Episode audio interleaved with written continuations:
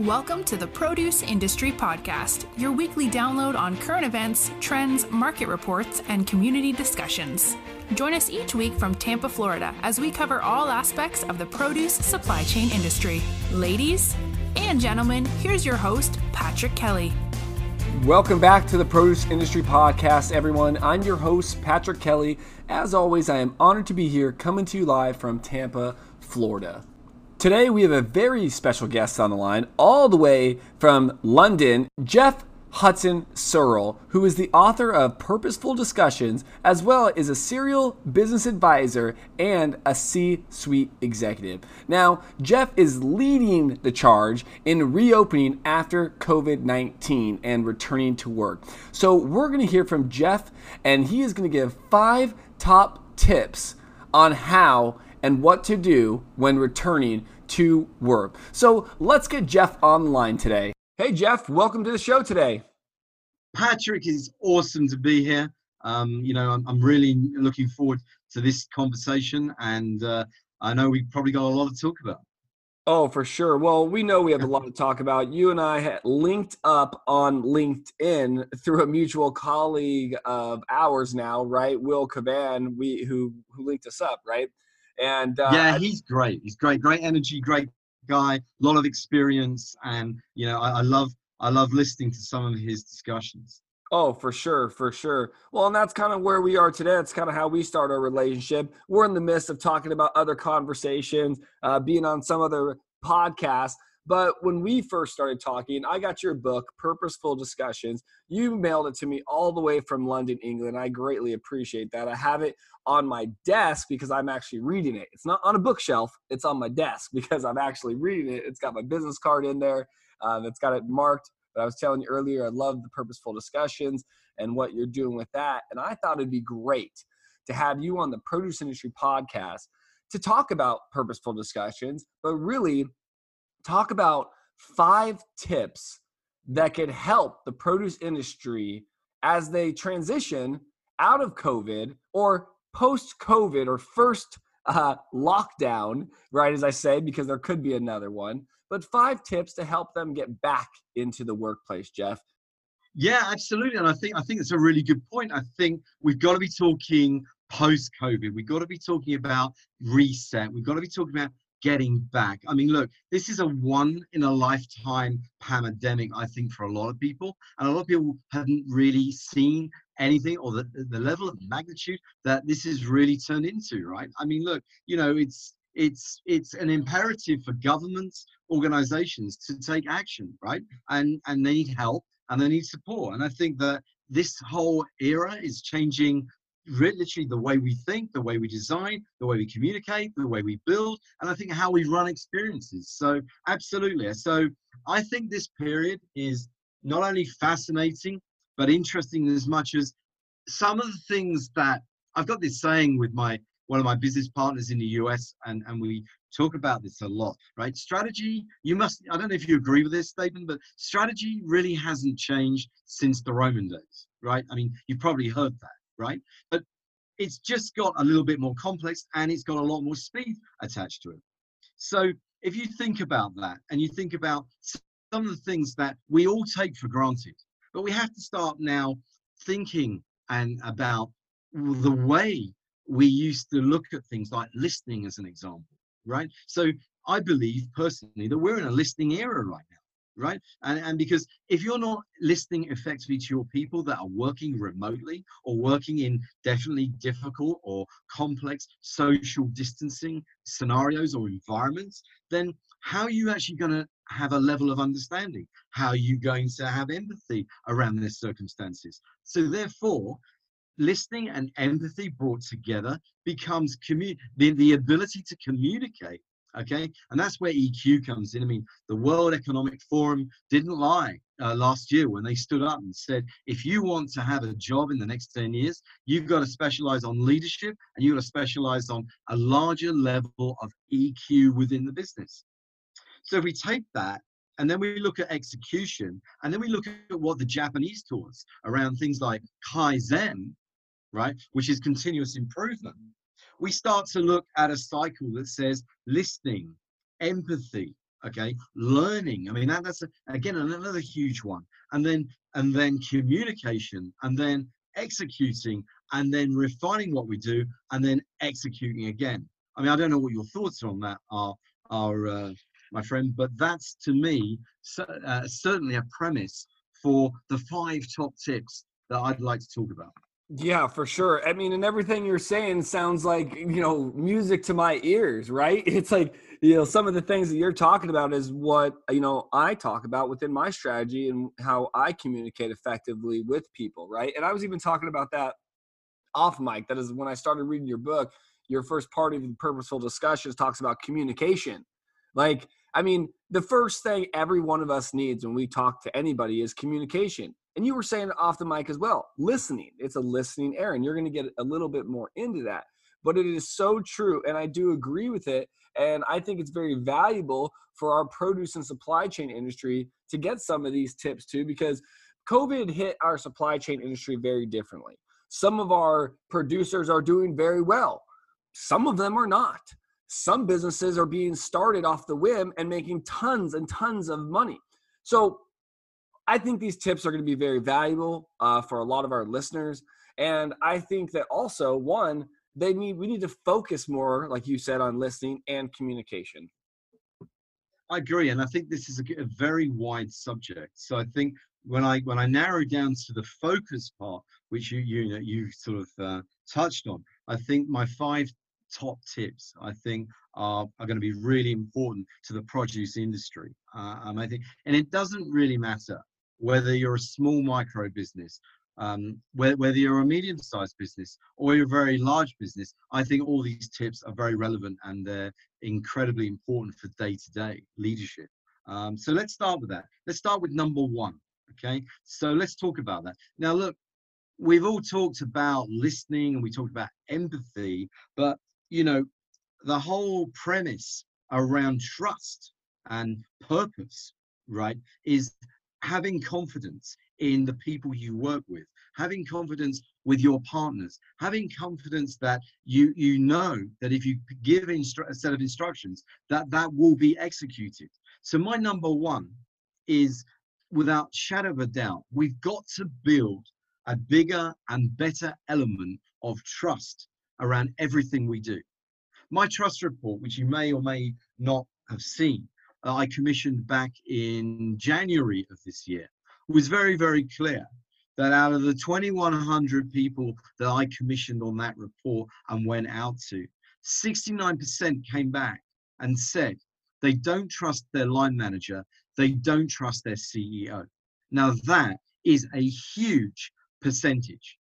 That's why my number one tip is we have to embellish um, the cost of confidence with the people that we have, whether that's in business, whether that's at home, or whether it's in government. There has to be a bigger level of trust. I agree.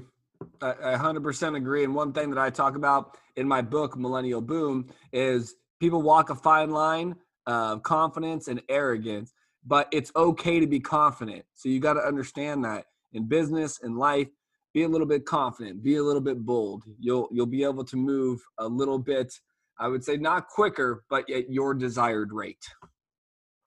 I agree. And look, behavior is changing at scale.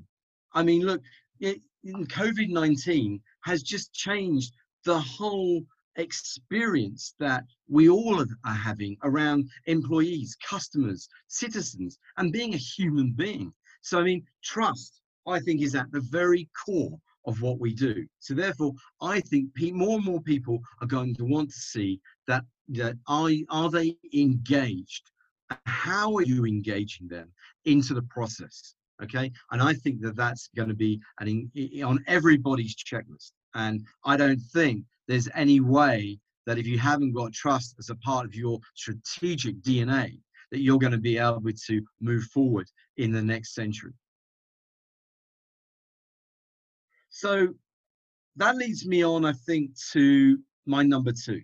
And, you know, we've been talking about how we can operate more effectively in what I call the virtual century or the virtual world.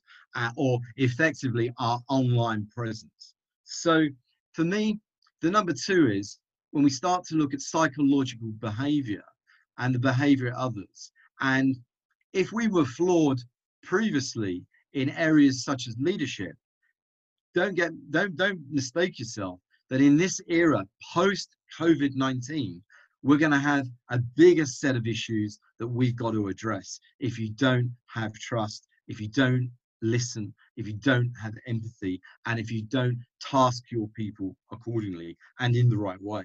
So for me, the virtual century has to be a really important era.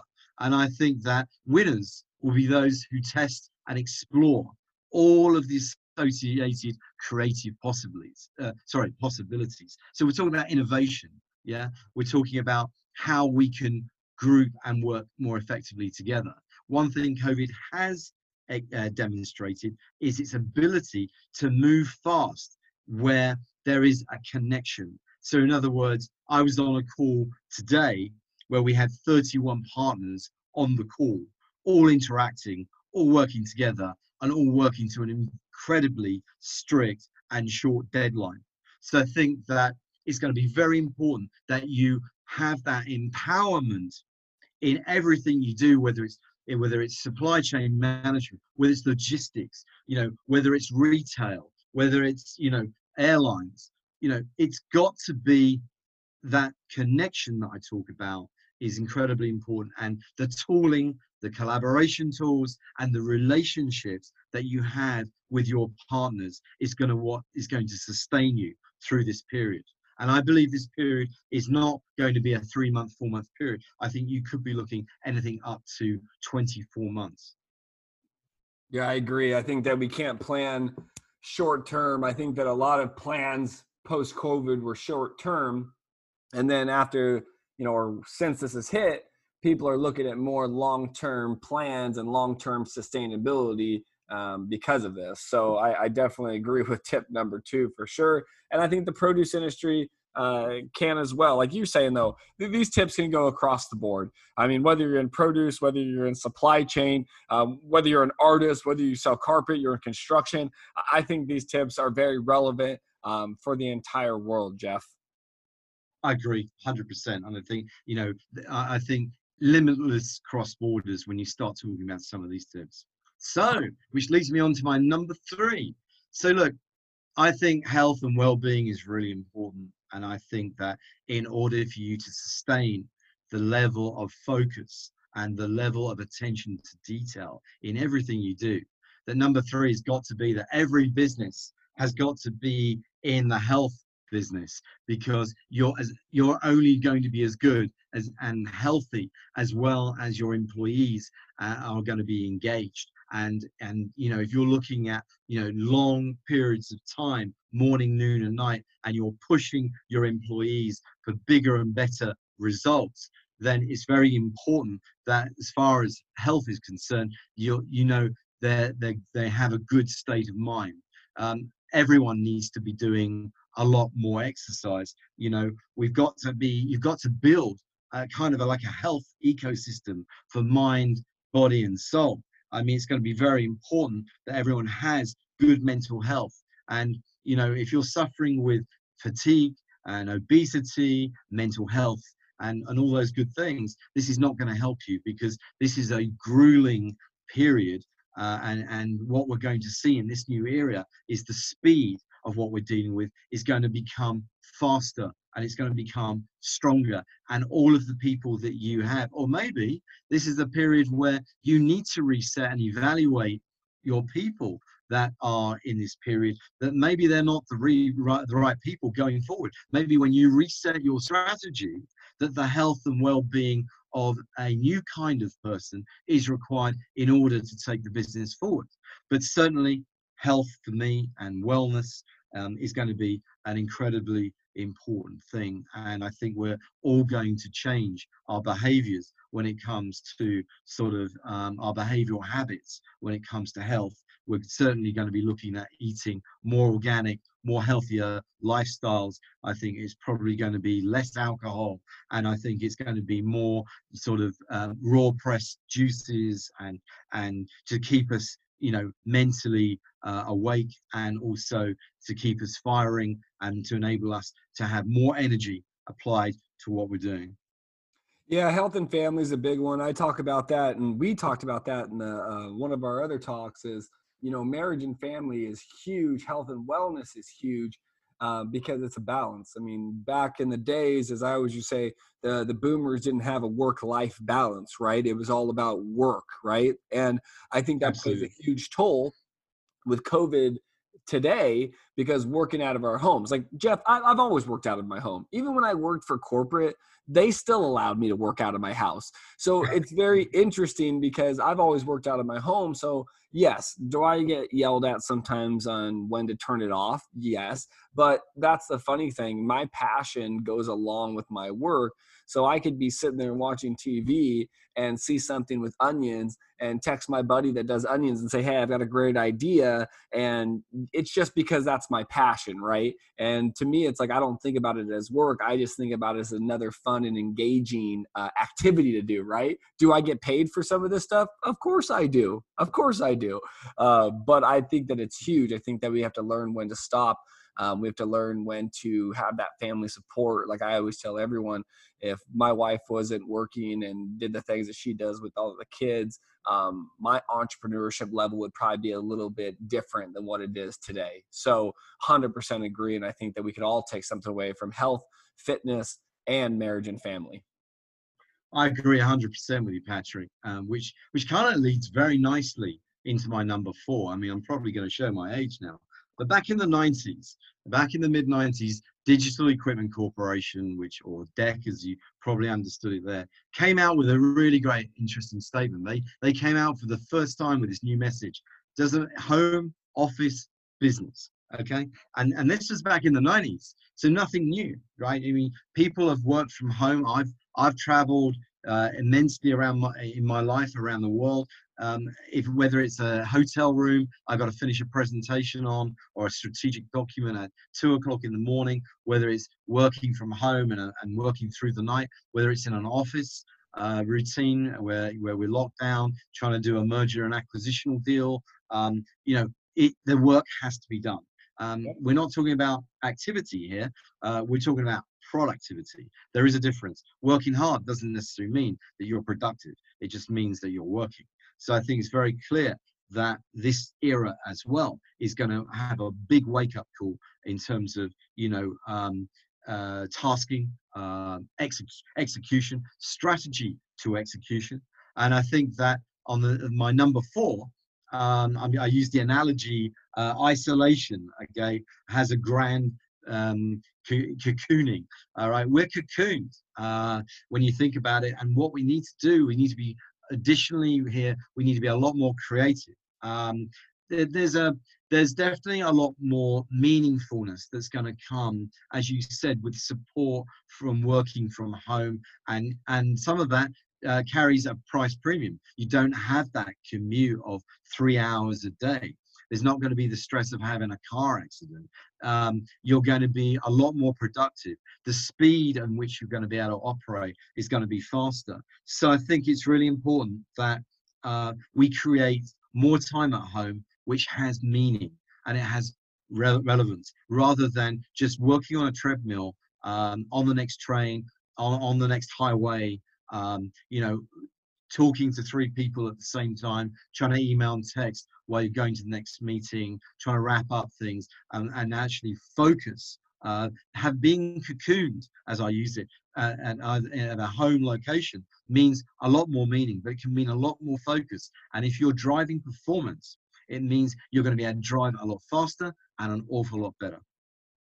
Yep, you're right. You are 100% right. I love that. I love that analogy too. I thought about that when I used to work for corporate, and, and I loved working for corporate, just so you know, Geoff. It was a great time for me, um, but just didn't work out, right? As I always say, so things that don't work out always lead you to your future success. So, um, but I always thought about that because we had a room, or it was a technology sector, and they would have treadmills with computers on it. So you were able to do your work while working out at work, right? Look at that. You're able to do your work while working out at work, right? So, but it, but it did. It reminded me of that, and I don't think that's healthy either, though. I don't think just getting on a treadmill and still doing your work is healthy. Do I believe yes? Getting out of the office and going for a walk and maybe throwing in the earbuds and putting on a podcast or listening to something that's not in that work environment. Yeah, just like myself. I mean, when I try to de stress from being at the house, I go and take the dog for a walk, right? I don't go to another area in the house and grab another computer or walk the dog around the, the house while listening to something. Am I right? I mean, so I think that that's something that you made me think of that because I'm sitting there going, it's kind of like a hamster wheel. They got you. You're still working. You're still working. You know what I mean? I had that analogy, Patrick, that you know London is basically eight million hamsters on a on a hamster's wheel running around, but no one's connecting. no one, no one's connected at all. No one's connected at all, right? They're mm. just running around on a hamster wheel, and that that, that what you just said connected with me straight away. Amazing. Okay, folks. So my tip number five. So my tip number five is is is the whole basis of what your life journey should really be about and what your entrepreneurial business journey should be about or your corporate journey should be about. We're talking right now about number five. Number five is purpose. It's the reinvention of authority. Okay, so some organizations have now started, believe it or not, to uh, look at how and when they could hire a chief purpose officer to manage this piece. We've talked about trust. We've talked about confidence. We've talked about listening. We've talked about empathy. We've talked about wellness, health, and safety, for about a word. We've talked about remote working. We've talked about the meaningfulness of being cocooned or locked down at home during this period. But it's all going to have purpose and it's all going to have meaning, right? So you've got to define what your purpose is. And it isn't just a buzzword that you can just put on an internet website and hope that people are going to understand it. This is a living, breathing document. This is why you get up in the morning. That's why you do those long days, because it's not just about profit to succeed. It's actually about real relevance in your life. It's about defining you know your purpose. It's about adjusting success measures to help and support others on that journey. It's about caring. It's about empathy. It's about understanding. And it's about building trust. And i think this is without a shadow of doubt unless you have what we said earlier about eq and, and emotional intelligence leadership trust a lot of moving parts but you're not going to get there unless you engage in a purpose led, driven leadership strategy. You're right. You're right. And there's more that all of us can do um, with these tips. We could all learn from them trust, accountability, communication, purposeful discussions, right? And that's something that I do want to point out is because think about it like this if you're in the COVID Zoom era, as I call it, everybody's Zooming right now. Like if, Geoff and I talked about Zooming earlier, and we were like, no, we're just going to do an audio record. But everybody's in this Zoom stage. And I believe that it is for really participation, not productivity, Geoff. I think that a lot of them started off as it being 100%. productivity, and now it's just this. Uh, it's not even about it. It's about participation. Where's everybody at? How are they doing? Because some businesses, and there was a billionaire that wrote a, a blog, uh, Will Cavan posted on his LinkedIn page uh, about human to human interaction and getting back to work, and that people are starting to get lazy being at home. And that this billionaire said that once work gets back to being at work and being back to that structure, uh, then people are going to be able to start doing better they're going to be able to work better, work harder, work smarter. And I, and I disagree with that, Geoff, because if I disagree with you, I, I'm, I'm, i disagree with what you just said. I, I'm with you on this. Yeah. Because look, you know, we got crazy. told that Goldman Sachs is going to open on Monday, right, in London, right? But that doesn't mean it's going to change the productivity. People still have to, they're tasked with commercial objectives that they still got to deliver. And whether you're in that home, office, or business, you've still got to execute. Exactly. And that's what Richard Florida had a great book, The Rise of the Creative Class. And I love Richard Florida. I, I started reading Richard Florida in 2012. Um, but it was like if you are able to embrace your employees outside of work and embrace what they're doing, you know, if they're a MMA fighter, if they're a, a golfer, right, if they're an artist, and if you embrace that instead of trying to control where they go out of work, you're going to get a lot more creative endeavors coming back into the workplace knowing that your boss or your work life support your personal life? I got involved in a project about 10 years ago. Okay. Now, don't laugh. It was with the Bank of England, right? And you think the Bank of England, you, you can't teach these guys about value sets and, and, and, you know, increasing productivity from alignment of your mission and vision and actually developing this internally. Well, we did, right? And I'm telling you now, as a direct result of the work that we did around the, the strategic DNA of the brand, the mission and the values. We fine tuned, we changed a few things, and we started to educate that, right? And and they started to pick up and learn it. These people weren't leaving their desks at five o'clock in the evening. They were there to finish the projects until they were finished. We saw an increase and engagement into productivity and emotional um, engagement, which we'd never seen before. And this had a direct correlation to the increase of the bottom line. Wow. And it's all about productivity. Uh, that's about productivity too. Now, you believe 100% that it was either them being there together or their own creativeness and working in the team? Like, what do you believe the aspect of why it worked so well? I think the reason why it worked uh, very well is because they started to understand there's not a generic formula for 200 people. There's a generic formula for Patrick and there's a generic formula for Geoff separately and individually. And it's about empathy, it's about listening, it's about understanding. An appraisal isn't a document that the boss says, fill it out and I'll sign it. It's about a two way exchange of information, right? What you're looking at expectations looking at aspirations look at what you want to achieve look at what's gone well look at what's gone bad look at it in a constructive manner and actually put you on a path of learning discovery and this is what makes people committed and passionate and wanting more okay? Wanting more. And i've got to say that purpose fulfills that. It's not a box ticking exercise. It's a living, breathing strategy that needs to be embedded within the organization that makes this great. I love going to organizations or being around passionate CEOs that have got inspiration, that have got aspiration, that are there listening to the people, right? Not dictatorial and telling people what they've got to do, listening to their people and delivering to their people and supporting their people. You know, this is also going to be a big era, uh, Patrick, for learning, upskilling, education, without a shadow of a doubt. Online, on, online learning has just gone through the roof. Just gone through the roof. I bought some shares, some stock uh, last week on an American Nasdaq firm. Again, stock's gone through the roof. You know, because this is what people want to do now. They want to, if they're going to embrace more, you know, training went out the window several years ago. It's take it from me, it's back. It's back with a vengeance. People well, want to learn. People want to expand. People want to grow. People want. This is a way of getting your people engaged. It's a knowledge sharing. Everybody wants to knowledge share. Your podcast shows are all about knowledge share. Correct.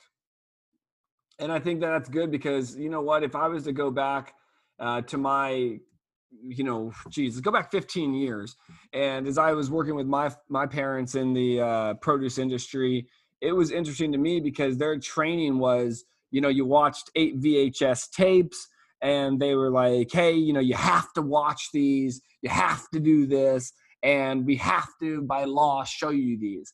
And I was always upset by that because as I was going in, like I when I was a kid, I got my forklift driver's license. I was trained in the field. I was trained in the packing house.